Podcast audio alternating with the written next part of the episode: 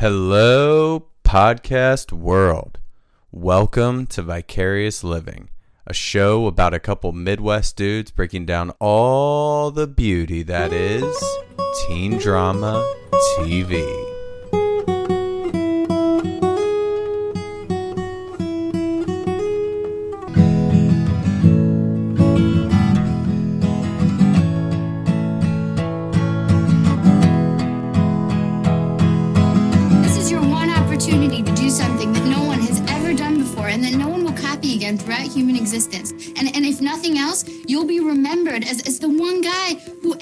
Ever this. This one thing.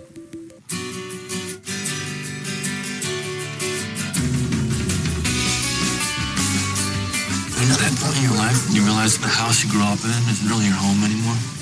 That idea of home is gone. Maybe that's all a family really is.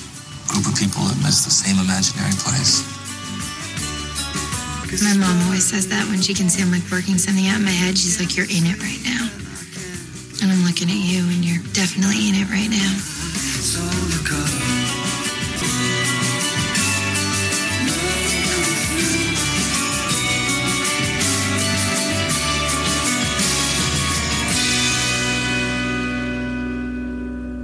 Welcome to Vicarious Living. Welcome back to the podcast. Welcome back, second time, to our guest that we have to reintroduce on tonight's podcast. I wrote down here for your intro, you are number one, my hands down, most alternative lady friend.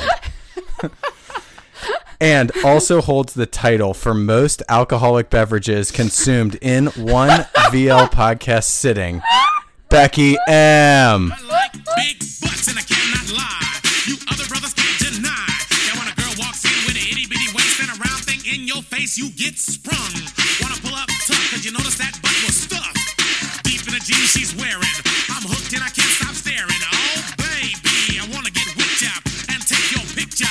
My homeboys tried to warn me, but that butt you got makes. Ooh, rump- honestly so listening back to my performance on my last appearance is a little bit painful sometimes. So, look, tonight we spell redemption R E B E C C A. So, update the kids on what's been going on in your life. We we talked about a couple things. One, you're now onto the medical marijuana. Correct. So I don't like eating and I have anxiety and I have depression and Yay. and that will become very relevant for our upcoming episode.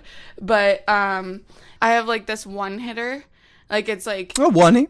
yeah, and it's like this much Just get get yourself like a little right. and then all of a sudden food tastes good. Oh, so you do it to want to eat more. Yes. Okay. Yeah. That makes sense. Yeah, I don't like really being high, and like I'm definitely, you know, I think that is trying to stay on the straight and narrow. But it, it's like the best like way that I've found to help me eat more.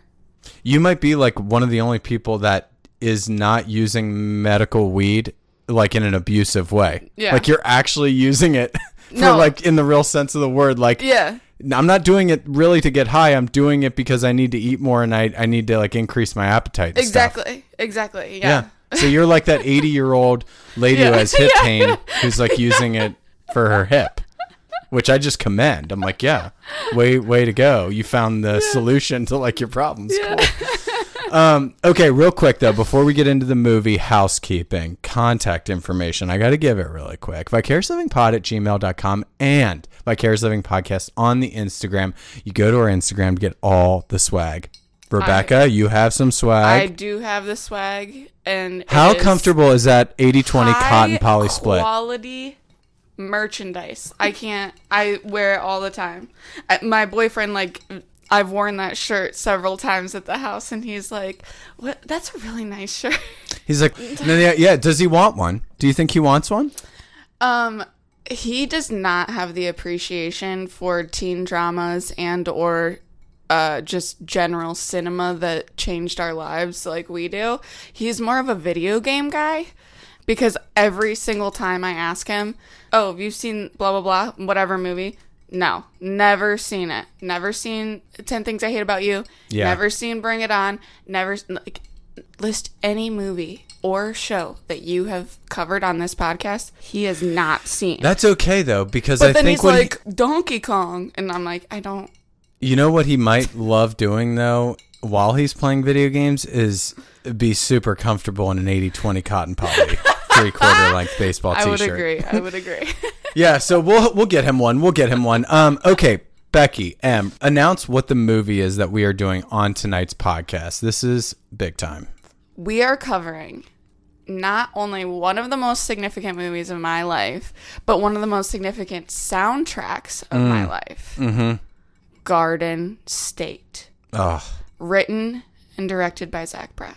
yes, correct. 2004, hands down his most successful directorial experience to date. I mean, His first one. his first and only successful one because the rest of the shit that he did outside of Scrubs Trash. was just garbage. Uh, there's one asterisk that I kind of want to get into a little bit, but we'll get into it when we get into uh, him and our player breakdown. But anyways, yeah, I just I wrote everyone knew his shit was over in 2014 when he uh he crowdfunded. He was like the first person to just crowdfund a movie. He did it with um it's called Wish I Was Here Yeah. and it was like bad. Yeah. Yeah, we just let's just leave Critics hated it. let's just leave Garden State as its perfect form. And Yeah. I actually was thinking about that when I was rewatching it. That I almost even wish that he hadn't put himself in the movie. Yeah. I mean, he's not that great of an actor, Right. Yeah. so I wouldn't have hated it. Yeah, like, and I think that that movie is such a perfect film, but it's like he's kind of the worst part about it. But at the same time, he wrote it, so he's kind of the best. part Gotta be, about it. yeah. So I, I I feel very conflicted about that. All right, let's read some plot on this movie. Andrew Largeman is a semi successful television actor who plays an intellectually disabled quarterback. I want to get back to that because that's like the funniest storyline in this movie. His somewhat controlling and psychiatrist father has led Andrew, aka Large, to believe that his mother's wheelchair bound life was his fault. Andrew decides to lay off the drugs that his father and his doctor made him believe that he needed and began to see life for what it is. He began to feel the pain that he had longed for and began to have a genuine relationship with a girl who had some problems of her own. Garden State. A love story. Do you relate to the Natalie Portman character or the Largeman character? I relate to both of them, but I would definitely say that I relate to the Natalie Portman character. Sam is like She's like the best. Oh my god. Let's wait. Let's just let's Yeah. save our obsession on her because we're gonna get into her. It's, I have so much to unload on that. Yeah. But I definitely do relate to him too in terms of like which we'll get into it, but like with mental illness, it's kind of like you have that back and forth of are you the person that like reaches in really hard because you're desperate for something and you're like grasping or are you the person that's like numb. numb? Yeah. Yeah. Yeah. So I like I think you go back and forth with mental illness on that. So like I I've definitely felt like large, but I think I'm probably more of a Sam. I think we, yeah, and I I do have so many like deep questions on like how he acts. So let's we'll we'll get into. I'm I know we'll get into it when we start getting into the movie because it's like yeah yeah. Fun facts. I got three fun facts on this movie. A couple of them are related to the songs, which I know you'll like. Number one, when Zach Braff sent this script to uh, people to potentially buy the script, he would also send them a copy of all the songs, which would eventually be the soundtrack to the movie, because he he knew that he had picked like golden songs and Yeah. he wanted to like use that to like sway people. he knew it was crucial to the reception of the story for sure. So, can I give you a fun fact? I don't want to Uh-huh. like steal Yeah. your No, I do don't want to steal your shit. no, Did you Steal. know that Orange Sky was one of the songs featured in the movie but couldn't be put on the soundtrack uh huh, because one of your favorite shows, yeah, The OC, yeah, no big deal. absolute copyrights to that Yeah. song. yeah, I know. Shit, I let me hold on. Let me see because I think there was another one too. Yeah, another one called uh, "Love Will Come Through" by Travis. It was in another movie and like couldn't be used on the soundtrack uh, for the same reason as the OC. And then another one, which I love this song, "Such Great Heights" by Postal Service, is used in the trailer, and for whatever reason they could not put that in the movie, so they use like an Iron and Wine version. So that was another like fun fact that I had written down as well Yeah, because I don't know if you remember this, but when you and I were working together, the Postal Service album Ah. was actually something that you and I bonded over where we were like Yeah. it, it's just such a huge album to both of us and Postal Service is like the best bands like ever. Their That one album yeah, their one album perfect. is amazing, and it just suck. uh, You know what? I'm just gonna put a little taste in right now of one of my favorite songs.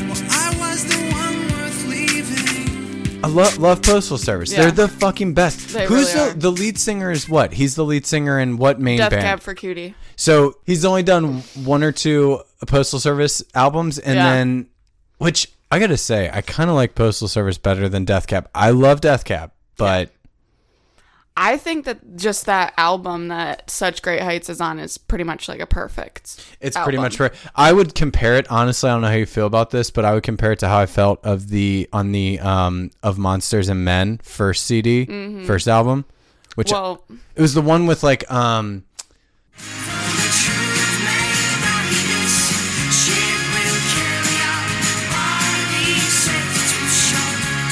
little talks on it where I just felt like every song on that album crushed. Or like the first uh, Kid Cudi album where every song fucking okay. crushed. As then, a as a Cleveland girl, now you're talking about Yeah. language. and then it's always just like, Yeah. how did you nail all Yeah. 15 songs on the first one and then not one on the second? Well, that's what's fascinating about creative pursuits, and I think it actually is a pretty good example and like cut to talking about Garden State, where we Yeah. were like, yeah, everything else like Zach Braff could like probably be forgotten about after Garden State, but Garden State is like almost a perfect like Oh, it's his magnum Such a opus. good point. And then like so it's like how how could you create perfection and you didn't come back to it? But it's like well, you did it right the first time, so I can't really be mad at you either. Yeah, I know. It's it's actually a really good point and a perfect analogy for this pod. Yeah. And yeah, it's hard for me to wrap my head around it because every podcast I do is like perfection. So it's like weird to think like, oh man, like How do I keep coming back and just doing it better? yeah, like damn, what's it like to like miss one? I don't know. As a sports guy, too, I'm sure you know. um, last fun fact: this movie was actually initially he wrote it in college when he was like going through a lot of like this depression and shit in real life, and he initially titled it "Large's Arc," which was weird. Um, he said he he used that as a working title and it didn't get much traction, and then he changed why. it to just uh, "Large," and again, no one liked it, and then he changed it to Garden State, and everyone was like in. But how weird is that if this movie was called Large's Arc? Well, so I also think that it's interesting. I kept thinking about it when I was rewatching the movie about the fact that he named himself Largeman. Uh huh. Like that there's some there's definitely some symbolism there. Like dick Um, size? You're talking dick stuff? Yeah, I'm definitely talking dick stuff. I'm Yeah. always talking dick that. stuff. You know that that, about BD. you. You know that BD. I love that big dick.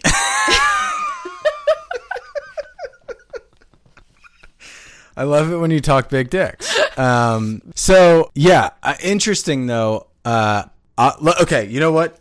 Perfect. I my next take about Zach Braff on what you just talked about. Yeah. I'm gonna hold it because we're gonna get into our player breakdown with this song.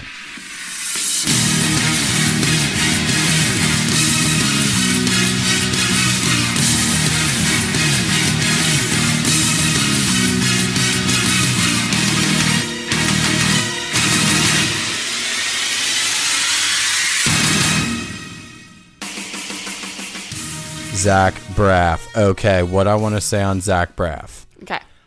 to what you just talked about, large man, I feel like Zach Braff is a fully functioning narcissist who like is a dick in real life and Hollywood like hates him. I have no supporting evidence to back this up, but that's just like the vibe I get. So to to to to your point Yeah. about calling himself Large Andrew man. Largeman, I don't think that that's a coincidence. I think it speaks to his psyche of like he's He was like, "This is what I'm gonna create, Yeah. and like watch me do it." Yeah. and yeah, that Yeah. yeah. I didn't think about it like that. Do you get that vibe from him that he Oh, is absolutely. a dick? Yeah, for sure. Yeah. I don't like him as a person. I don't. I don't, and I know nothing about him. And I and again, I have, like you said, I have nothing to support that. But the thing about the movie, when I said earlier, where it's like, I wish that he had cast somebody else. like the way he keeps his mouth open in the whole movie, I'm just like, you gaping idiot. asshole. douche.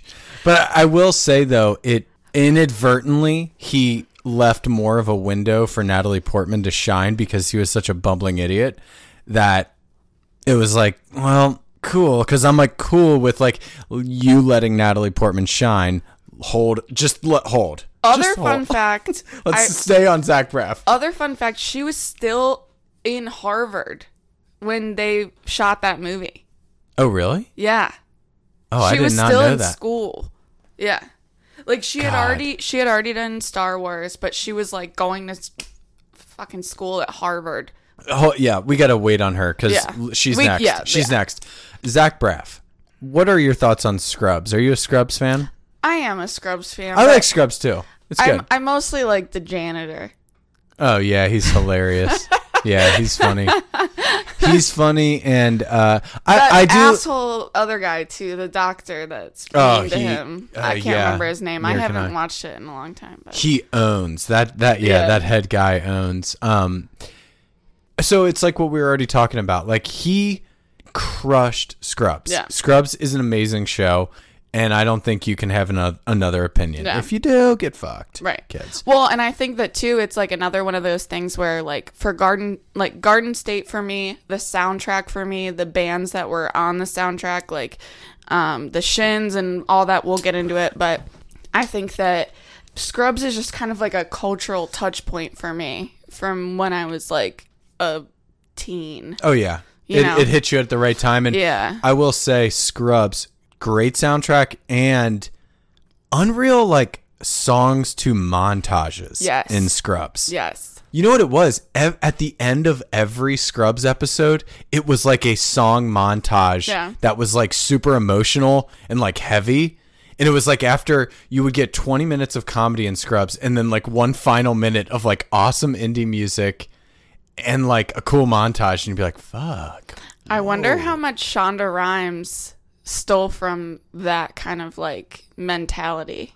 If that makes sense. I know that's a weird connection, but like I also like after Scrubs came out, I was a really big Grey's Anatomy fan when I was in high school too. I think And- most girls are. Yeah. I don't know like any girl who's not into Grey's Anatomy. and and the songs on the that Yeah. show are like really crucial to the plot line or really like wrap it up and is a, a big part of the production and I wonder if that there's any connection there on that. Now I'm curious. Like, what's your opinion? Should I should I dive into the Grey's Anatomy world? Absolutely. I should. Absolutely. I would You I know, would you know my taste in TV shows and like what I'm into. You think that great? Because let me just say, someone tried to get me into This Is Us and was convinced I was going to be into This Is Us. No. And This, Is, Us. is not no. This Is Us might be, no hyperbole, the worst show ever created on television. So just know that's where that's that's my like barometer. So where would I be with Grey's Anatomy? if we weren't sitting down recording a podcast right now, I would stand up and hug you and For hating congratulate you for hating This Is Us because I hate it too. It's so bad. It's so bad. it's so stupid and contrived, and it, we that, that's not what this is Different about. but podcast. yeah, Next time you come on, we're just gonna do a podcast on a full Shit podcast on how much we hate This Is Us. Um, okay, I, there's one other thing I want to get into on Zach Braff. Yeah. Low key, Yeah. I'm a massive fan of his next movie, The Last Kiss, which was slammed at like with the critics. I looked it up on Rotten Tomatoes. Oh fuck, we didn't even guess Rotten Tomatoes on this movie. Damn it. Should we guess some Rotten Tomatoes quick? We got to do it. We got to do it. Okay. Pause in the player breakdown. We need to guess some Rotten Tomatoes. What do you guess on this movie, Tomatoes Rotten Tomatoes? rating for the Garden State. No, not the, the Garden State. Garden State. It, it to me it is the Garden State. Um, I'm gonna say it's got to be around ninety. Is that your guess? Yeah. Around 90? Uh-huh. Ballpark? oh, do I like? Do I get points if I get it exactly right? Uh, there, yeah, 89. It's all pride. This 89. game's all about pride. 89. 89. Um, I'm gonna say He's currently googling it, so he probably already. no, no. I have. I honestly, I have not. I promise. I, I've I've been always honest with myself. If I've ever seen it, I don't guess. He's never been honest with himself. I'm gonna guess. I I guessed for 500 Days of Summer last podcast. I guessed 86, and it came in at 85. I want to keep it at 86 again. I feel good about an 86 on Garden State. So you think that? Wait. So what's your guess? I'm gonna say 86. You say 89. Okay. So wait, you think that it, that Garden State got a worse or equal rating? 500 Days of Summer is not as good as Garden State. So this is gonna seem like I fucking did that. Like I faked. It is 86. I've never gotten anything perfect on this. I that that is not an I I didn't fu- I didn't like cheat. I swear. 86 uh 191 critic scores, 88 on the audience. I'm surprised the audience isn't higher. Yeah, that is weird. So you're pulsing the audience, I'm pulsing the critics. That's as simple as it gets. All right. I swear I did not Weird look that up. flex, but okay. I swear I did not look that up. Uh, I feel good. I feel really good about that though. I'm, I'm, Um, I, you know, you know- what? okay. I'm proud of you. I'm you know what you. did not do well with the critics though? Aforementioned The Last Kiss. Yeah, I've never. Have I seen that movie? I don't even. Oh, you need to watch it. You need to watch it because the it. last kiss. Yeah, it's Zach. It's it's it's essentially Garden State, except everyone is aged like five years. So sad. It's sad as fuck. and it's okay. Let me explain the last kiss. It kiss. the last kiss is like fast forward five years, where you're now like early thirties. You have found that person, and now you're like the depression of moving out of that stage in your life where there's still like uh, spontaneity and everything, and now you're getting into like the whole rest of your life is mapped out. Kids, you already have your job figured out. You already have the girl figured out. You already have your house. It's kind of like where I'm at right now. I was in just life. gonna say. So you're talking about our lives right now, so that's why I want you to watch The Last Kiss and just because I don't get enough of it day in and day out, Yeah. and I need another reason to cry. Correct. It's I think it's really well done, but it critics score on that for Rotten Tomatoes is 46. I would say if you go into it with lower expectations than Garden State and you just say I know that this is not going to be as good and it's like a Kroger brand version of Garden State. Excuse me, Walmart brand version. Well, Fuck you, Walmart. yeah. Fuck you.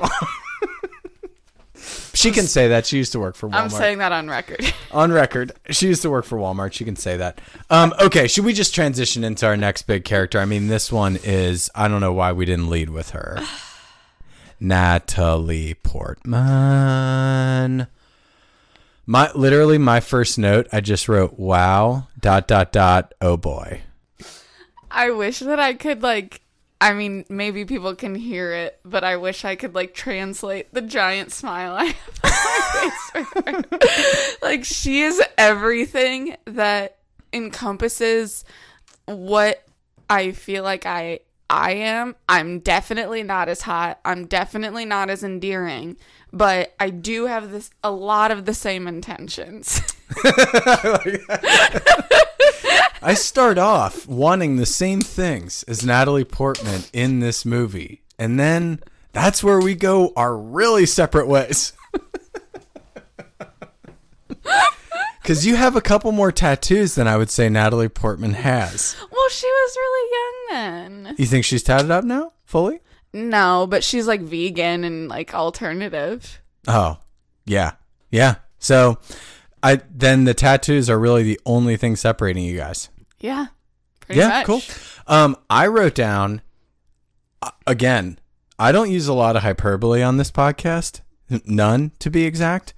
And I would say that while I continue to use none hyperbole, that number one girl next door performance of all time by Natalie Portman in this movie. When I say girl next door, I don't literally mean like the girl is next door. I mean like the quote unquote that girl next door aura of the Yeah. girl next door. Absolutely. And I I was like searching the internet and I wrote down um six other nominees of who I thought could potentially compete with her. Sorry, five other nominees. Jesus, you really like your girl next door, don't you? Oh my god. Yes, that's my jam. So I'm gonna I'm gonna list these five out. You tell me where you net out if you still think Natalie Portman in this movie is one above all these others. okay. One, Jennifer Lawrence, Silver Linings Playbook. Quirky, weird, but Mentally ill. mentally ill. I think that that's like another cool thing about the girl next door is Yeah. like she's kind of like yeah, she should be on medication, right? She's right? not all there mentally and, And that- emotionally. and that makes it hotter. Yeah. Yeah. No. Okay. Yeah. We have found a through line to all these women, which uh, now that I'm looking at this list, I think, yeah, we can You're def- gonna do some self reflection tonight. there, well, there is definitely like a chemical imbalance or some form. So Jennifer Lawrence, Silver Linings Playbook. Here's a, here's a wild one. Penelope Cruz, Vanilla Sky. Is that too much? She's crazy in every movie she's in because she's just simply crazy as a person. Cool. She's Penelope Cruz. Like, Love that. l- like she's, She's, so spicy. God. She's so hot. Yeah, she is. So Jennifer Lawrence, Penelope Cruz, and Vanilla Sky. I can't believe you would talk about Penelope Cruz as a girl next door, I know. though. Uh, that's. I know because it's like she is. Uh, Like if that girl lived next door, I would bust through every door and window in that house and be like, "How do I get that girl next door?" Like Jesus Christ. the only reason I added her for Vanilla Sky was because Cameron Diaz is like the hot bitch in that movie. Okay. and she's kind of what do they always call her? The moth that turns into the butterfly. Fair. So that's the, uh, Penelope Cruz. That's why I put her. Kristen Stewart in Adventure, not in Twilight. Kristen Stewart in Adventureland and Into the Wild. See, I think now you're you're talking about something that I actually had written down that I was it was a thought turning in my head. Manic Pixie Dream Girl. Have you heard of this? No. Because you're not woke and woke enough. alternative on the internet and Tell you me about it. You don't spend enough time on Reddit or Tell something. wait, tell me about this. So Manic Pixie Dream Girl is Yeah. like the like sad girl that's like Oh, mysterious yeah. and like she like that is her in Adventureland where it's Oh, like the yeah. fact that she's unstable is kind of the reason why you like her. Yeah. But like she's like she makes you think about things that you didn't think about yeah. before. Yeah. And like she's definitely like not gonna pay the rent, but No. like it's still somehow like really driving you forward towards her. It's like, and it, uh, God, I, I use the word to describe Zooey Deschanel in 500 Days of Summer, Yes. intoxicating Yes. a lot. Yes. And I'm going to use it again now. She's a Kristen's- manic pixie dream girl in that movie. Where, like, it's one of those girls that you can't figure her out, and she seems like wild and crazy, but, like, you really want to, like, tame that bitch. but then, like, yeah, you start dating her and you realize, oh, God, this, This was. is a lot of baggage. Yeah, a lot of baggage. It seemed cool from the outside, but, like, now that I'm in it, mm, fuck. Okay, hold on. Two more. Scarlett Johansson in Lost in Translation. Yep. That's another pen- Perfect manic pixie dream girl that- example. Yeah, that's another Penelope Cruz esque Yeah, girl next door yeah. where it's like she is so hot, but in that one movie they play her as like you know Manic Pixie Dream Girl. Yep. And then the last one, Emma Watson from Perks of Being a Wallflower and potentially Harry Potter. Okay, do you still think Natalie Portman reigns supreme over all of those? Absolutely. Yeah, me too. I I do, I, I think no matter what I what female I think about in that like quote unquote girl next door vein, I think of Natalie Portman in Garden State. Yeah. Tops tops. I think I like her the best because she like even when she talks about like oh I lie all the time, it's like she still comes from such a innocent place. And like you can see her in her life with her mom and stuff like that and like all very innocent versus some of the other characters that you described like it's a little bit more strategic where like they know that they kind of have it over on you Mm-hmm. and they know that they can lure you in when like i don't think she was trying to lure anybody in i No. think she was just like innocently really trying to make a human connection I love that point though because I think that just speaks to 100% how authentic she is Yes, as an actress exactly. and how she conveyed that because what you just described is like the vibe you got from Penelope Cruz and Scarlett Johansson is these are super hot chicks Yeah. who are playing the pixie whatever Yeah. you're talking about whereas like Natalie Portman is so unreal at acting Yeah. that she pulled off that authentic like thing where you actually feel like when you're watching her like oh that must be how she is in real life Yeah. like she because there's no other way to convey it that perfect everything her body language which is perfect in every scene there's no way to convey that unless like deep down inside Yeah. she actually is that way. But then i've seen her in other because this is my next question to you like what your favorite natalie portman movie is because you see her in other movies where she is completely different. Like black swan yeah. she is v for vendetta. That okay perfect So, but wait, perfect. so- wait hold on. Can we get into v for vendetta? Yes, but so I do want to just say though that I think uh, to add to her body language is that like she changes her voice too. Like Yeah. she completely embodied that character. yeah A thousand percent. So, what's your favorite Natalie Portman movie Other than Garden State, other than Garden State? Because obviously, this is in the top three for both of us. Yeah, V for Vendetta. I'd agree. I, I mean, honestly, like it's funny because you look at Oh my at. god, it's almost like we're friends or something. oh my god, so Do we have something in common? Well, it's funny because you. I was looking at her IMDb and you see all Yeah. these massive fucking hits. Like Yeah. she, she's in the Avenger movies. Like Yeah, she is a massive A-lister. I know. And I went. and she's a Harvard grad. She's She crushes. she's- she just is. She's an all around, pretty much powerhouse. So there were there were two movies that jumped out to me besides Garden State. One, V for Vendetta, which I personally think is like one of my favorite movies. I can watch V for Vendetta on a Same. loop all day. Like it is so fucking good.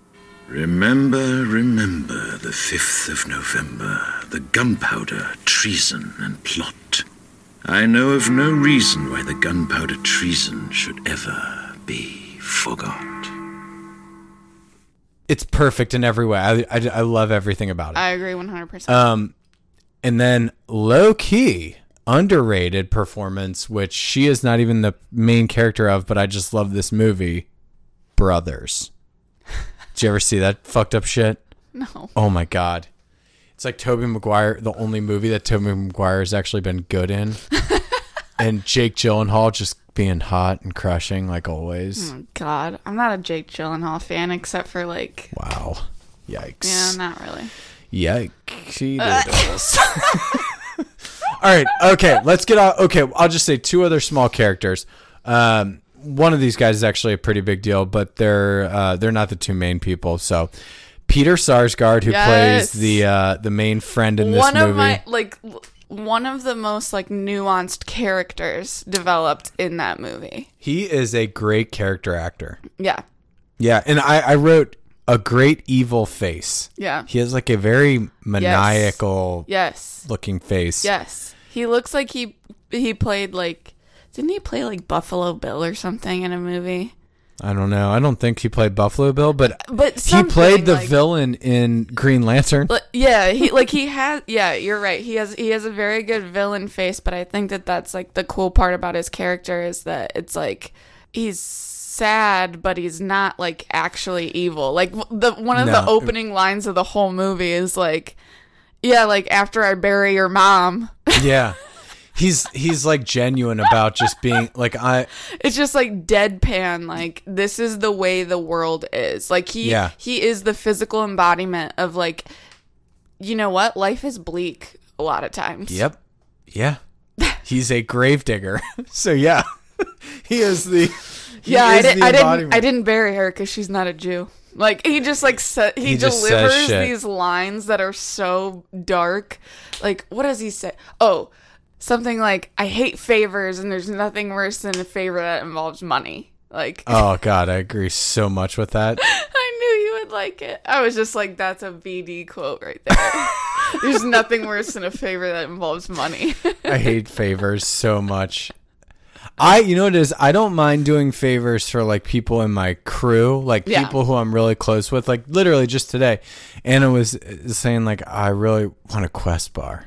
We had no Quest bars in the house, Becky M. None, no Quest bars in this house. And I was looking at her and I was like, you know what? I'm gonna go get you a Quest bar right now. And I got in the car, fucking 85 degrees outside, drove up to Speedway, bought three Quest bars for her. I didn't need to do that. I don't know. I love that you say, I don't mind doing it for people in my crew. Oh, No. you mean your wife that you entered yeah. into a lifetime Yeah. bond with?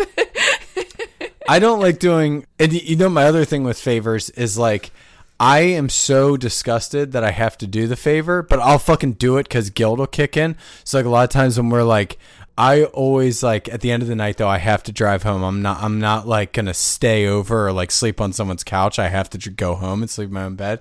So like I end up driving my friends home a lot. And like whenever they ask me for rides home, I always say they'll say like, "Beauty, can you give me a ride home?" And my initial gut reaction will always just be like, like just rage, like just full on deep, like so mad that they'd even think to ask. Yeah. And then I'm gonna like bitch for like five minutes. Yeah. But then guess who always drives them fucking home? So like that's my relationship with favors is like yeah, because you're not a psychopath. Right. You're just like a bitter person. yeah, deep. I'm bitter deep, deep inside. And uh, once you get past that deep bitterness, I can function as a human.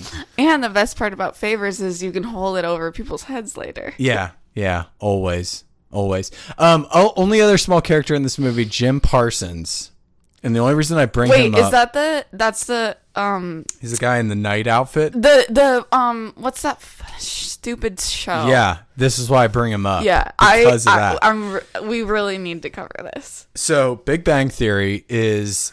I said This Is Us was the biggest atrocity on TV, but I might want to change that to say that The Big Bang Theory might be the worst abomination of a television show ever constructed. Like I could Take a dump. no, I I could literally punch a wall thinking about because it just says a lot about like oh, like, yeah, like the a the lot audience. about the consciousness of what's yeah like what's popular what's a big show like my parents love that show and i'm like i genuinely lost respect for you and i'm like scared that like you wonder why i turned out so bad yeah. Hey, that's thanks. your taste It's because you like Big Bang Theory, Mom and Dad. Why? hey, Mom. You see this full sleeve of tats right here? You know why? It's because you watch Big Bang Theory all my childhood growing up. and like what's that other two and a half men and like Oh. bullshit like that like yeah sorry you were a moron The- I I don't blame think, it on me Like i read books so. it didn't get me anywhere.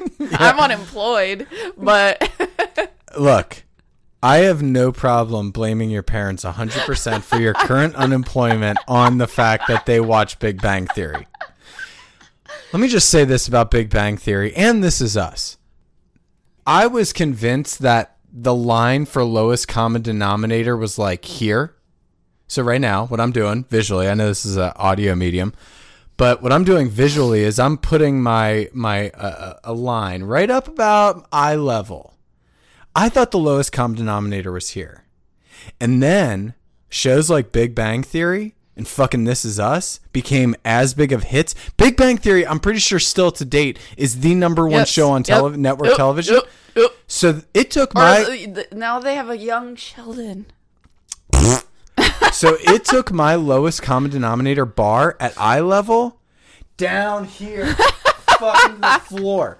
Like, I don't know if the lowest common denominator, like faction of society that watches Big Bang Theory, could be any lower. I can't. I, I like if I were at the dentist's office and it was playing in the waiting room, I would leave and I would just say, "Look, just let my teeth fall out." Oh, I yeah, genuinely can't watch it. I genuinely can't watch it.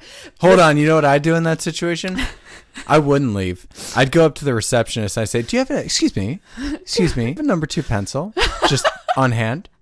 First off, I want to stab it in my eye until I'm blind in both eyes, and then I'm going to stab it up my pee hole and make sure I can never procreate. Because that's the only reaction I want to Because do. obviously society has fallen beyond control. I don't want my future children to have to watch this disgusting display of fucking television garbage. So I'm going to shove this pencil up my pee hole. okay, but let's talk about what a shining moment this scene is for Sheldon. honestly, the dynamic between Peter Sarsgaard, Yeah. Jim Parsons, and Peter Sarsgaard's mom is like I could watch. I think thirty straight hours That of should just be an entire those three. series. Oh my god! Like the tension in the room when Jim Parsons is eating fucking cereal with his knight outfit on, and like Peter Sarsgaard and, the, and his mom and the smoking mom's cig- smoking cigarettes and he's Oh my smoking cigarettes. And then the mom's in the kid or er, in the living room hitting the bong. Talking about her pyramid scheme that she's gonna Oh, get yeah. involved in. Yeah, God. Uh, look, we we have some of these characters coming back in a big way later on, but we got to get off characters. We got to actually get into this movie now. We've already started to do it, but let's transition officially into this movie with a little song. I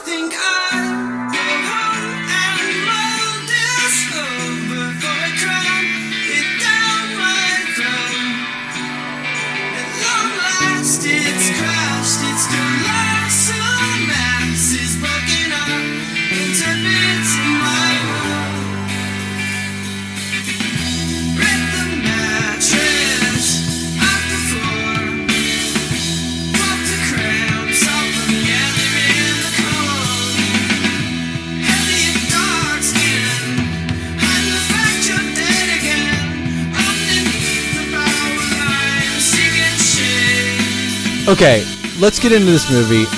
It's funny when I watched it back because as much as you and I have talked about like Natalie Portman, how big of a role she played in this movie, Yeah.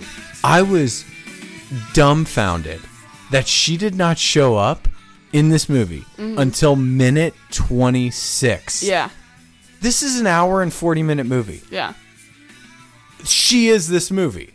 So for me to watch it back now at 32 and to like realize like holy fuck, she didn't show up for like the first 30 minutes of this movie? Yeah, I felt the exact same way when I was watching it back because I like I rented it on YouTube to watch it, and I was like, "It's thirty minutes into this film, and we're just now seeing her." wild so wild i i want to just so let's let's skip the first 30 minutes because f- here's what happens in the first 30 Right. minutes he's His mom's de- dead, his mom's dead. He's depressed. He's uh off medication. he yeah he's he's in los angeles. He flies back to new jersey to go to his mom's funeral because she died. He doesn't bring any of his meds. He's off meds. And he goes to like a psychiatrist. And in this scene is when we get the first 30 minute in natalie portman scene Well, it's not a psychiatrist; it's a like brain doctor because his dad's his oh you're right yeah yeah yeah Could Can we just play this clip? Because honestly, I know this is this is so unwoke of us, and the woke police are gonna. It's the movie. It's not us, and it's just really cute. And it's like Yes. it's it's the the part about it that I like is it's because it's not like she's being mean, and it's No. so and it's such an endearing moment of her where she's like, "Wait, are you really retarded?" yeah, let's play that. Let, let's play it. Here it is. I recognize you. Oh, did you go to Columbia High? No, not from high school, from TV.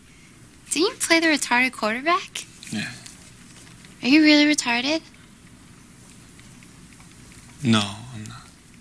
Cool. Great job, man.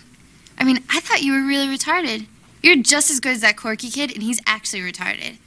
I mean, if there's some sort of like retarded Oscar, you would win, like, hands down, kick his ass. Well, thank you. Thanks. I appreciate it. I have to fill out this form, though, so Right on. thanks. It's 2004. It's 16 years ago. Isn't it wild to think that just 16 years ago these scenes We totally were, existed it was all about free love and like all of our dreams were gonna come true in 2004. We didn't know. Look, you're a very woke person, so I feel very confident that the fact that we're showing this and you're cool with us showing this. Yes, I am very cool with us showing this because Okay, I cool. think it's very it, it was very innocent minded and Because uh, honestly, as I'm sitting here right now, like I'm wondering if I need to like edit this out of the podcast. That's how like sad a state of affairs we're in right now. Where like this is literally a scene that played in this movie in 2004, and it's like the first scene that she's in. It it's the whole scene that gets us in love with her. Yes. And because she used that word so much, Yes. I'm now like, can I Yes. even play it? well, just your moral obligation to be a good person. just 'cause, I yeah. I personally I don't use that word. I definitely don't think that it's cool. But in the context of the movie, You know what is hilarious though is like honestly the thought of the I, I I just kept thinking this when I saw that scene. How bad do you want to see that movie that he was in where he played a mentally challenged quarterback?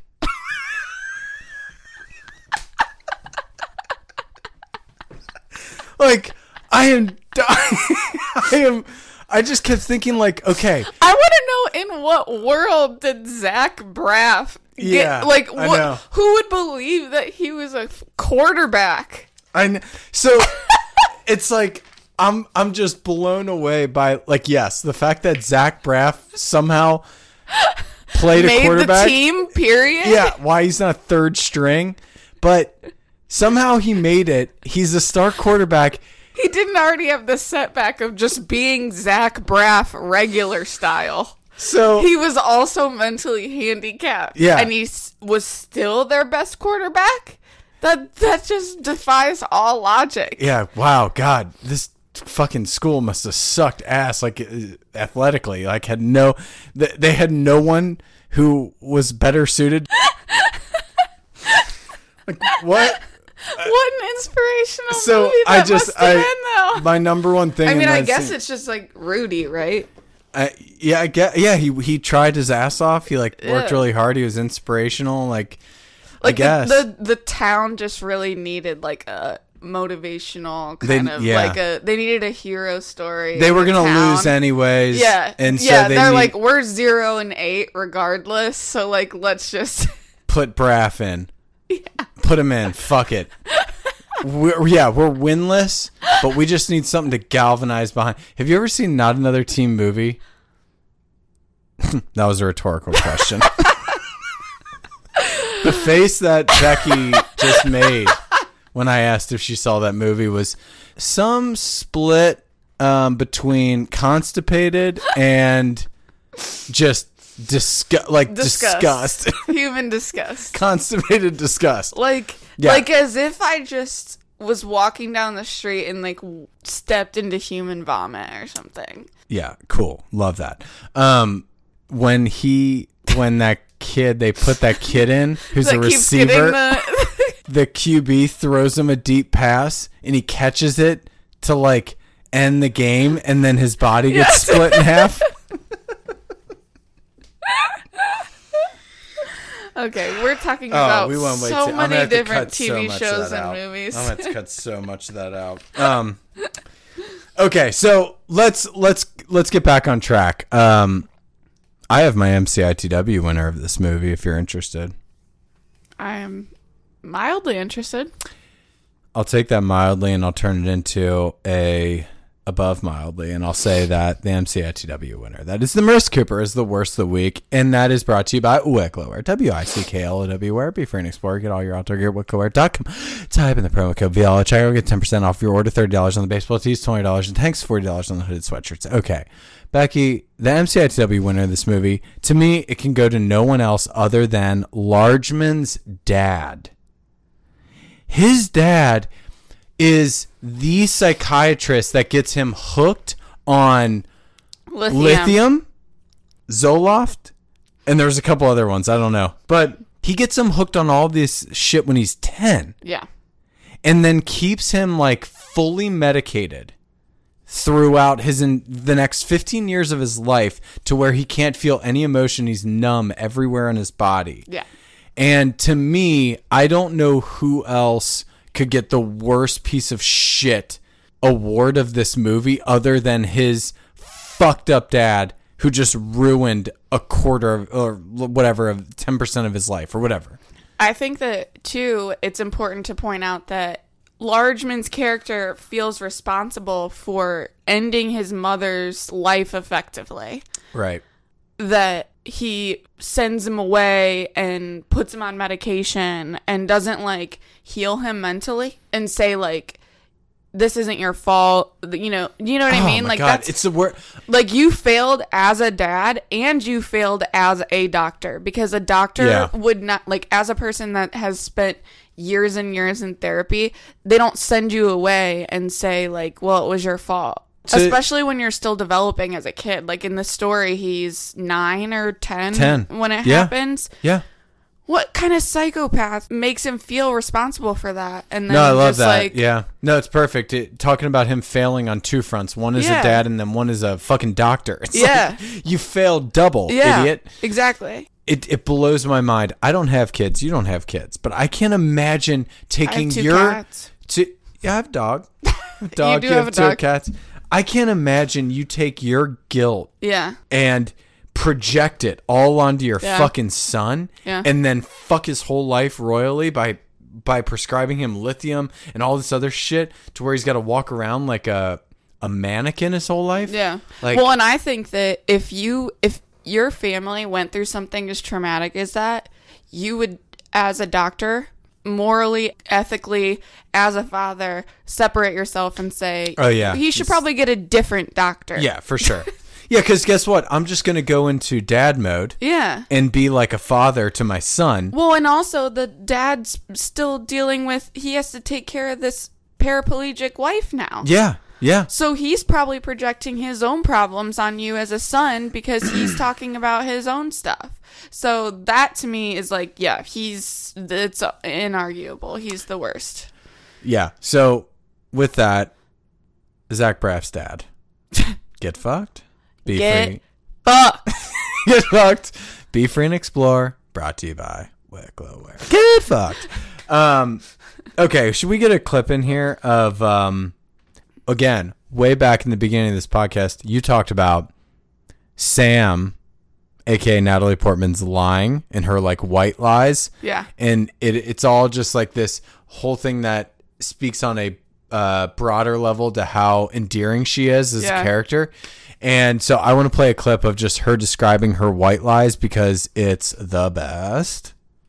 I lied to you before when I told you that my boyfriend drives a ninja. He doesn't drive a bike? No, I don't have a boyfriend. You know, he might drive a ninja wherever he is. Wow, we're off to a great start. Okay, so so sometimes I lie. I mean, I'm weird, man. About random stuff too. I don't even know why I do it. It's like it's like a tick. I mean, sometimes I hear myself say something and then I think, "Wow, that wasn't even remotely true." So how do people know what's real? Well, I always feel bad afterwards and admit them when they're lies. Can you trust that? So my question is, do you ever do this in life? Absolutely 100%. And it was a really big thing that I was thinking about when I was like Yeah. walking into this podcast because I think that the other thing, like, I do this with my boyfriend all the time. But more the the part where then she goes, "I'm sorry, I'm sorry, I'm sorry, I'm sorry. I don't even know why I did that." And then he like has to get we have to like get into this whole conversation of like why did I feel like I had to Yeah. like compensate or like say something. I don't even know why I did that. Yeah. Yeah, yeah, and yeah, it, like it was it was pointless, and it's not a big deal, and it's but it's like uh, it would be a interesting concept to see a like backstory of how Natalie Portman's character got the way that she got, Yeah. because like I lie because I don't want to get in trouble. Right. I always feel like I'm doing something wrong because I got like you know, I I felt like in trouble all the time when Yeah. I was growing up. And so then you start lying because you just don't want to get in trouble. And then it becomes a pattern where you're just like I don't even know why I didn't It's did like you, a self fulfilling prophecy. well, yeah, and it's like, Yeah. did you unload the dishwasher? Oh yeah, yeah, yeah, yeah, yeah, yeah, yeah. Because you don't want to get yelled at in that moment, but you didn't unload the dishwasher. But like in adult life, it's not that big of a deal that you didn't unload the dishwasher. No, right. Yeah. Well, in this household, it is a big deal. Um, but I, I, I see what you're saying. but it like kind of gets you into this own like you look more sketch because it's like, well, why did you say you did? yeah. Sam's character, it's like it's a defense mechanism. Yeah. where it's like, yeah, I don't even know why I did lie about that, but it's like she's just already like anticipating that Yeah. she's in trouble or she's already Yeah. anticipating that like he's going to be disappointed about her living situation or that Yeah. he's going to feel weirded out by her and she's like, I don't even know why you're here and I'm sure you don't like me blah blah blah like that you're just like why are you apologizing? Yeah, I I do like though about all of her like constant apologies and stuff that she has a lot of self awareness. Yeah, it's Which- course correcting. It's that's the important part. Yeah. And that's what makes her so lovable because Right. if you're just like a oblivious asshole, then it's one thing, but Right. like the fact that she she's aware of her uh, shortcomings or her what she's struggling with mentally.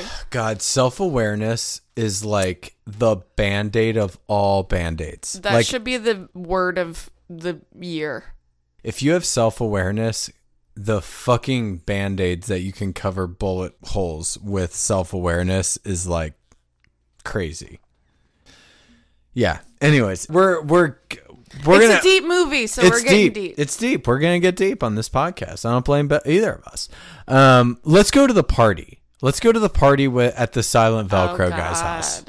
God. Because this to me was Which the silent Velcro guy is like runner up for worst person in this movie. perfect transition by you. He's not runner up for worst person in this movie. He's the first nominee on this week's Ryan Phillippe Practice Hero Award list. It's easy to sum it up when you just talk about practice. We sitting here, we're in here talking about practice. We talking about practice. Not a game, not a game, not a game. We talking about practice. We talking about practice, man. Practice? I mean, how silly is that? guy who invents silent velcro i mean i i love the uh the guy like i think it's everyone's dream in life that everyone's like god if i could just create like something fucking badass go on shark tank Right. obviously mark cuban invests and then i just don't have to work the rest of my life like that is the guy who invented silent velcro is that guy and um he's he's my first nominee of my Ryan Phillippe Practice Hero Award list. So you have uh like another fun fact that I read is that in the original plot of the screenplay of that movie, he was supposed to be like just like a dot com guy. Like a Facebook Uh-huh, like yeah. entrepreneur Yeah, like yeah. but then like right around when it was coming out or being written um like the dot com bubble burst and so they changed the plot of his character to be the silent velcro An guy inventor.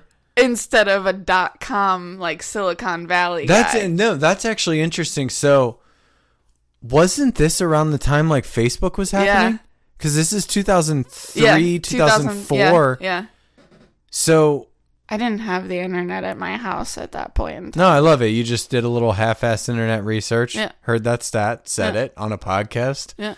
I'm here for it. Love Yeah. it. Okay, let's move on. I mean, it's a fact. You like Fact, moving on to our second nominee on the Ryan fucking Phillippe fight me. Practice BD. Hero Award list. My guy, Jim Parsons. Yes. He's on there simply because he wore a full knight suit in his first scene in this movie. If that's not the definition of doing too much, I don't know what is. Number three nominee, Geoffrey Arend, aka the winner on this podcast for 500 Days of Summer for the Ryan Phillippe Practice Award. In Yep. this movie, he works at Handy World, and he is introduced because he's working behind the counter, and he says, Hey he man, I thought you killed yourself. "Yeah." He says this clip. Hey man, what's up? Holy shit! How's it going? I haven't seen you since like junior year. I thought you killed yourself. What? I thought you killed yourself. That wasn't you? No, no, that, that wasn't me. Who killed themselves? That was the Gleason kid. Oh, oh and Tina. Hey, weren't you on a TV show or something? Yeah, it was just this, just this show. Fucking amazing. He's amazing in Super Troopers. He's amazing in 500 Days of Summer. He's amazing in Garden State. He crushes always, so he's got to be on the list. And then the fourth guy is the dude who works at the hotel, Method Man. Method Man. Yes. He works at the hotel and he has this thing going where, like, at the hotel, he's like Did you just see some titties? Cause I just saw some titties. a clip. Hold up. Hold up. Who here just saw some titties? Raise your hand if you just saw some titties. Hmm? Thank you. So everybody just calm the fuck down. So this guy. Can you tell I've watched this movie a lot of times? So this guy has this thing going at this like hotel where letting people pay to come in and like look it's like through weird the like holes. peep hole Yeah. peep show, peep show. So okay, you have these four characters: guy who invents silent Velcro, Geoffrey Arend, the handy world worker, Jim Parsons, and Method Man Jeffrey who works Arend. at the hotel. hotel. You're gonna say Geoffrey Arend, the guy who works at Handy World. Yes. This is a first on the VL podcast where literally we have done two movies back to back and the exact same actor has won the Ryan Phillippe Practice Hero Award. Congratulations. Hit us up. Buy the merch. God Jeffrey damn, Aaron. Geoffrey Arend. He will never hear this podcast, and I wish he would because this guy has just owned doing too much for two straight movies. Fuck. oh, and they're like, just don't give him your phone number. Yeah. like you know you're the king of doing too much when it's like people are warning you walking into the store, don't give this dude your phone number because he's not gonna leave you alone. All right, are you? Do you want to go to the uh, party at Silent Velcro's house? Yes. The pool party. Yes. Oh my god, let's go there. Let's go there because honestly, I thought this was like the main turning point of the movie. Yeah. So he's just been hanging out with Natalie Portman up to this point. And then they go to this like party at this guy who created uh Silent Velcro. Velcro. and now he's doing nothing the rest of his life, He's just getting fucked up all the time, whatever. And I thought two things at this party. One, they all go to like swim and he can't swim.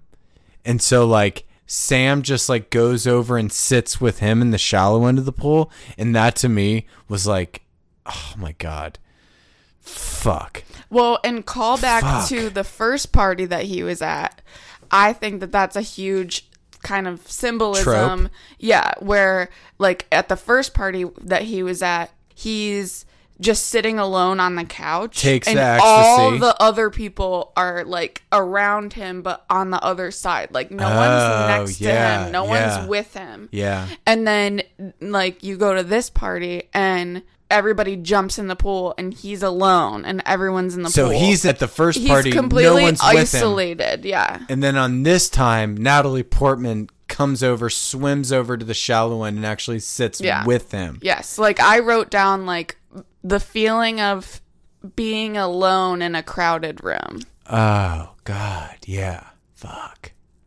And Natalie Portman. That's why I was an English major. Natalie Portman just says fuck that, and, And she just so, and then that's why they're like that's the That's why the they connect. representation of their connection of like Yeah. I'm gonna come be with you. Yep. That happens in the pool. And then the Yeah. second one at this party happens when they're sitting in front of that big fire. And okay, let me just play a clip of like the story he tells in front of that fire. It just a complete freak accident, you know? It was, it's one of those things you replay a million times in your head and you see how clearly it was just a complete freak thing. I mean, my, my whole life, she was depressed for no reason. And one day, you know, I was a little kid, I was nine years old, and I just hated her for that. And I pushed her.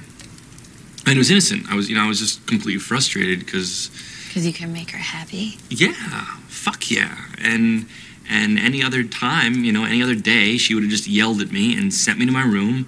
But this day, on this particular day, the door of the dishwasher had fallen open. The, the latch on it was broken, and it would just randomly fall open. That fucking latch, you know. It's really amazing how much of my life has been determined by a quarter inch piece of plastic, but so anyway, she uh, she fell back over the door and uh, hit her neck on the kitchen counter, paralyzing her from the waist down. The dishwasher. That's fucked up. So I, you know, before we recorded, like I alluded to you that I have this like horrifying, like I have a phobia of falling over the dishwasher, but larger than that, it's just this idea of. So what I think the dishwasher means Oh my god, are we getting into like symbolism stuff? Yeah. Okay, love this. is that when you're a mentally ill person Uh-huh. or if you're a person that's struggling or you feel like you're not doing the best that you can be doing and then you just feel like you're making everything worse for everybody else that in itself becomes its own burden and so it's like he's like just now as a 26 year old dealing with the fact that it's like yeah the shit that was happening with my family you just feel like you're like in everybody's way Yeah, yeah.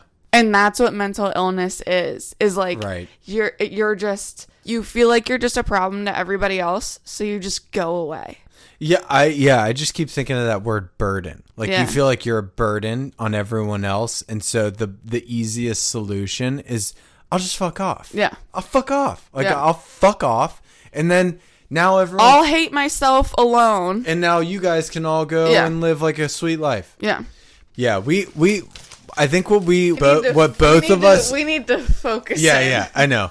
Cuz what we both have such a propensity to do is like get so in the weeds, Yes. but um okay. Let's play a quick clip. We just talked about like how fucked up the whole thing was about like him talking about like his mom with the dishwasher and all that stuff. But I do want to play a quick clip of like how that scene ends because it's like so awesome. Clip.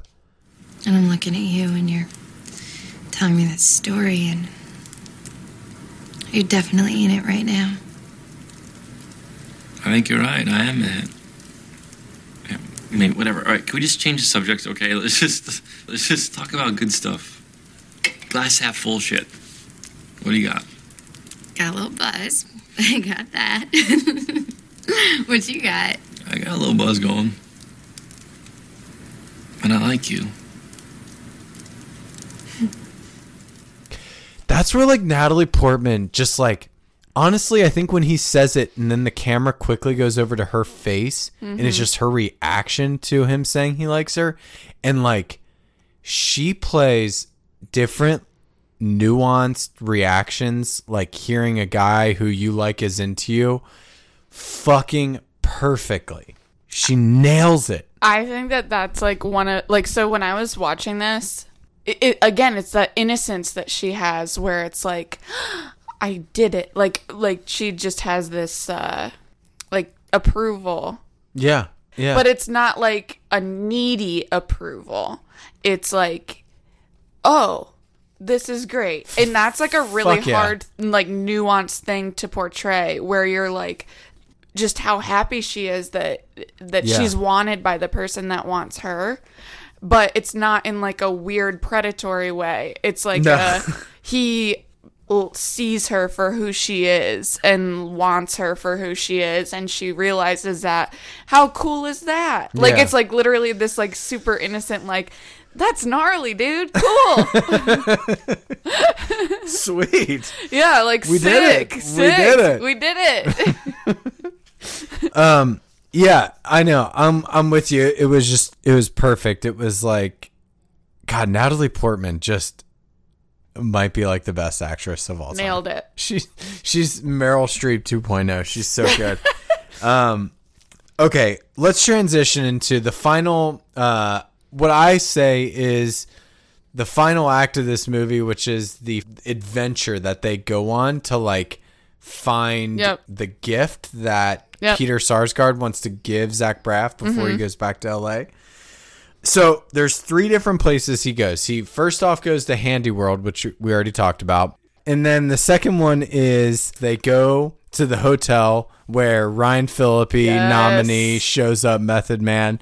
Um, he gets a he gives a nitrous tank to the guy at the hotel. yes Then the third one is they go to this quarry for uh, the final piece, which is what Peter Sarsgaard needs for Largeman, which ends up being an old necklace, which I didn't understand. Was that necklace from mom's grave? I never, I can never, I don't understand like why it was not like if, if it was her favorite necklace, why wasn't she buried with it? Or No, I think she was buried So with it, I and he got that. Like there was a grave digger in this scenario, well, Skarsgård is the gravedigger, right? and I think that he sold her necklace as he was burying her. Just didn't give a fuck, and he sells stuff like off of people's bodies because who who's gonna know if you're burying it, and then like realize that it It's would mean friend. something to this person, and then went and got it back. So, I okay then. How did he find out where that ended up? Like if he just like pawned it or something? How, you tracked that random stupid ass I didn't like- get, and then the nitrous tank. I didn't understand uh, why did that apply. Yeah, it I don't know either. I don't. Okay, so okay, we're do. Well, let's just assume that he is I stealing think jewelry that, I think off. that the bellhop at the hotel just has a nitrous addiction. I, I don't he needed that for money. I uh, Yeah. He needed it for money or something to buy the. yeah, it all gets really Yeah. loosey-goosey. Let- let- honestly, it doesn't even matter. So, okay, The, the when we go down to the arc. Yeah, I'm glad that you were just as confused as me because when I was like really getting into the nitty gritty of like, I- I'm I'm just trying to follow like so Peter Sarsgaard he when he's digging the graves he steals jewelry and then sells it. In this instance, he felt bad because it was his really good friend. Yes. So he went and he found out who eventually ended up with the jewelry and he bought it back. Yes. He got the money from Nitrous or whatever. Now he's got Why it back. this okay. scene with Method Man is r- like relevant at all, I don't know. Okay. Other fun fact though. Okay. You don't have to include this if you don't want to, but um I read that uh Method Man was actually really like coy or like shy when he was filming that scene because of like the language that he had to use and like the like the concept of the scene and they said that it was because he's a really big Star Wars fan and so he was like starstruck by Natalie Portman. Oh, really? yeah. Damn. That's hilarious. God. I know it's it's always weird to think like Yeah. she was what Padme Yeah. or whatever. I don't know. I gotta look What that the up. But that was the worst movie, so no one cares. eh, they were bad. They were the bad. But um, That was but episode she was right? so God. She was so Yeah. attractive in that with the the Again! lipstick. And also, girl that can wear a bald head. Oh God, I know. I And can't emphasize enough how like that means that is a So true much. definition of beauty is if you're a female and So you can true. like carry yourself and be so sexy with a bald ass head. Are you joking me? Like Oh if you shave my head, I would lock myself in a a storage container and just never come out.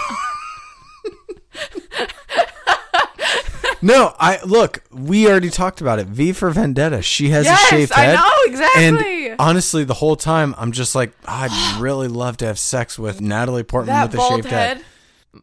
I look, no, to bring it back to this podcast, I'm with you on the shaved head thing. Natalie Portman and Yeah. V for Vendetta is Yeah. amazing. Okay, can we just go to the famous quarry scene though? Yes. On how it doesn't really matter that Peter Sarsgaard was getting a gift for Zach Braff. What really matters is how that scene ends up with this song slash clip.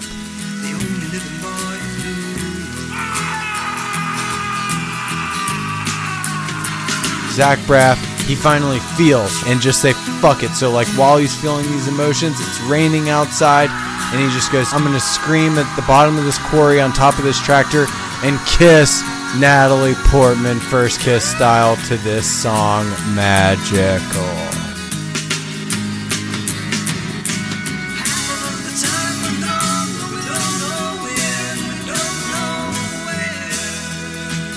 and it's so great because it's like the whole thing of you know who's your tribe and who's your crew and how are you navigating through life it's only you but at the same time it's the people that want to ride with you Yeah, like it's my crew. sam wants to ride with him and like they immediately are up there with him Yeah, that was cool. That was cool. Like he he is the one who went up there, and then they did. It was Yeah. like once they saw that it wasn't like there- oh Yeah. are you okay dude it was like no like no this is what we're doing I get what he's doing. Yeah, I get what he's doing. but like also message uh like find you some friends that are willing to scream into the abyss with you yeah, yeah, because like sometimes you just feel like that yeah, yeah.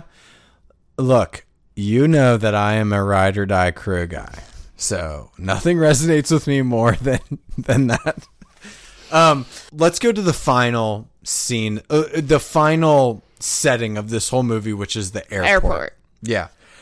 Honestly, the one thing I wrote down about this airport scene where like, okay, Largeman, aka Zach Braff, is gonna go back to LA. yes And he's he's done with his mom's funeral and everything in New Jersey and it's time to go home.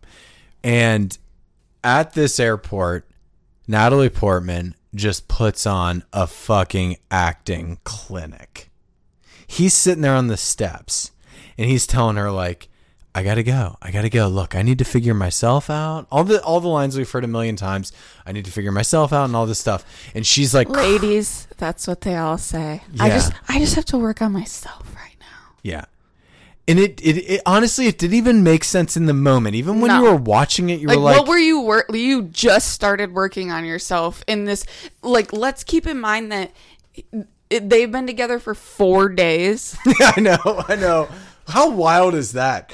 This is four day relationship, and you're like, And he's like, I really need time for myself right now.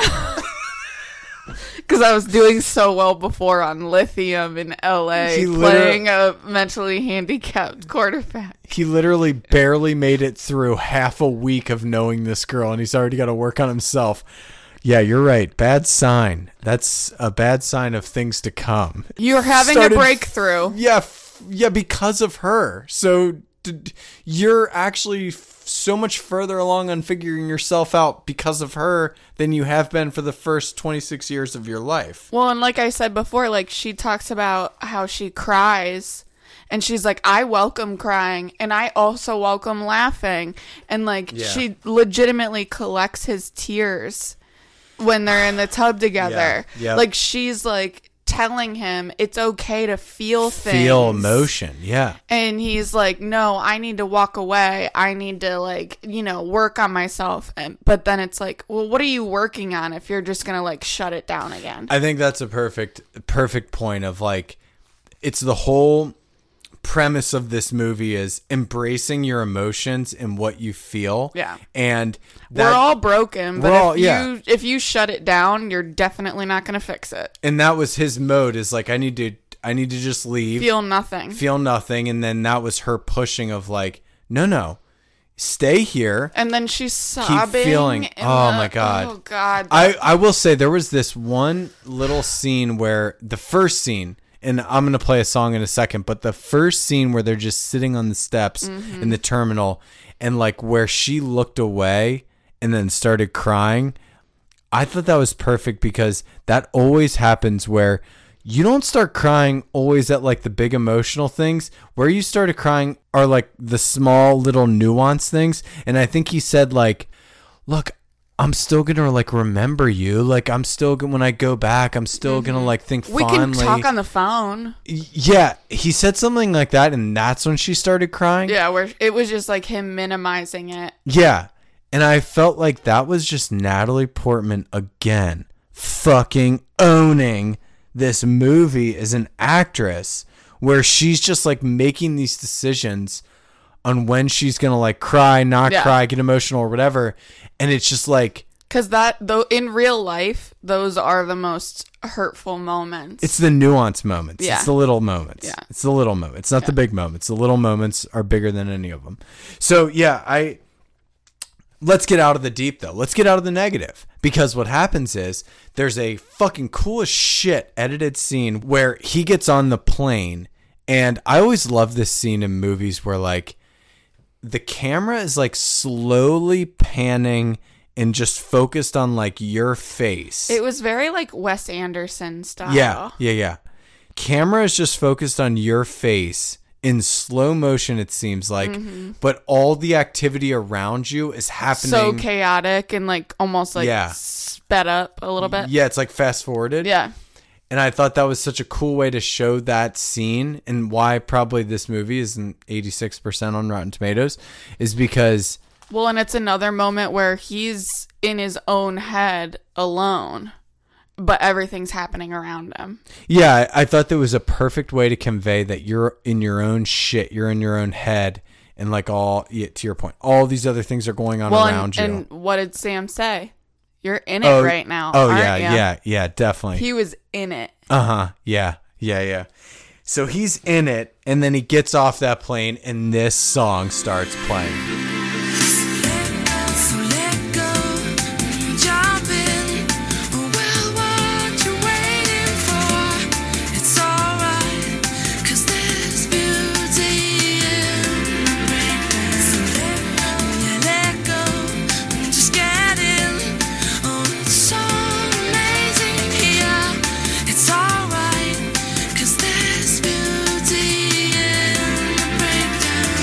Before he left, he says like, "It's not a period; it's an ellipses." Yeah. And then he comes back and he's like, "Ellipses is fucking stupid." It's, uh, I, I'm sorry, I, that was so dumb. I don't know what the fuck that was. I'm really into you. You're the first person I've really been into. I don't know why I wouldn't just stay here with you. You're an adorable smoke show. Oh my god, she is such an adorable smoke show. Anyways, yeah, Natalie Portman. Let's transition into how much we love Natalie Portman with who is the MVP of this movie. I'll Yeah. go to you, Becky M. Deep within you, It's the only way I feel. love that about you. Who do you think is the MVP of this movie? And I swear to God, Natalie if you choose Portman. anyone else, yeah, yeah, yeah, I, I, it could go to no one else. Let me like take me, drive me to a mountaintop right now, and I will scream it. Or just the Grammy-winning soundtrack would be the runner-up. Okay, so one A on MVP is Natalie Portman, one B is the soundtrack. I'm very comfortable with that. Yeah. that split. Yeah. Natalie, uh, like I said at the beginning of this podcast, Natalie Portman in this movie is like hashtag goals for a girl next door. I want to spend the rest of my life I with would, you. yeah, yeah. I, and I wouldn't. Even, I would spend the rest of my life with her. I know you would. if you're just going like off of who I want to marry and be with Yeah. the rest of my life, Natalie Portman in this movie is who I want to marry and be with No. the rest of my life. You have exciting, intriguing, mental problems, but not the kind that make you dangerous. You're also beautiful, you're innocent, you're pure hearted, Yeah. and you're willing to work on yourself. W- literally, name me another thing that you could ever want in a person. Uh, none uh, else. Oh, and she loves animals. Bye. Like, Yeah. what? What do you? What else do you want in a person? I want nothing else from my MVP on a VL podcast. Correct. That's what I know for sure.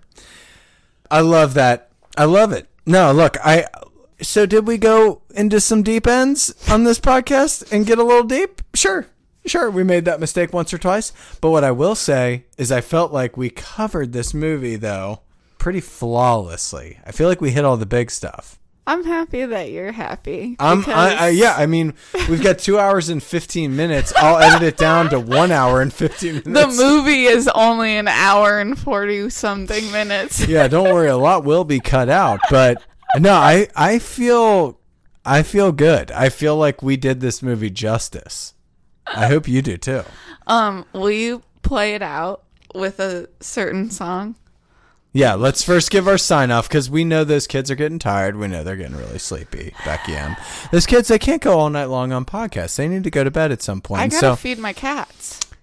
while you feed your cats and while those kids are sleeping, uh, tucking in, we'll tell those kids, kids, you have to have Clear eyes, full hearts. do less, kids. And if I lived till I was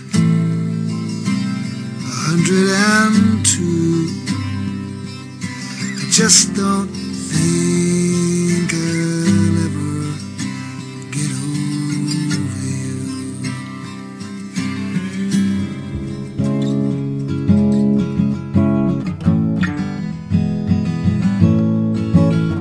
You can follow us on Instagram at Vicarious Living Podcast and listen to all of our episodes on iTunes, Spotify, Stitcher, and SoundCloud. You know you found us when you find a picture of Pat and I sitting on a couple rocks overlooking the vast landscape that is Laguna Beach.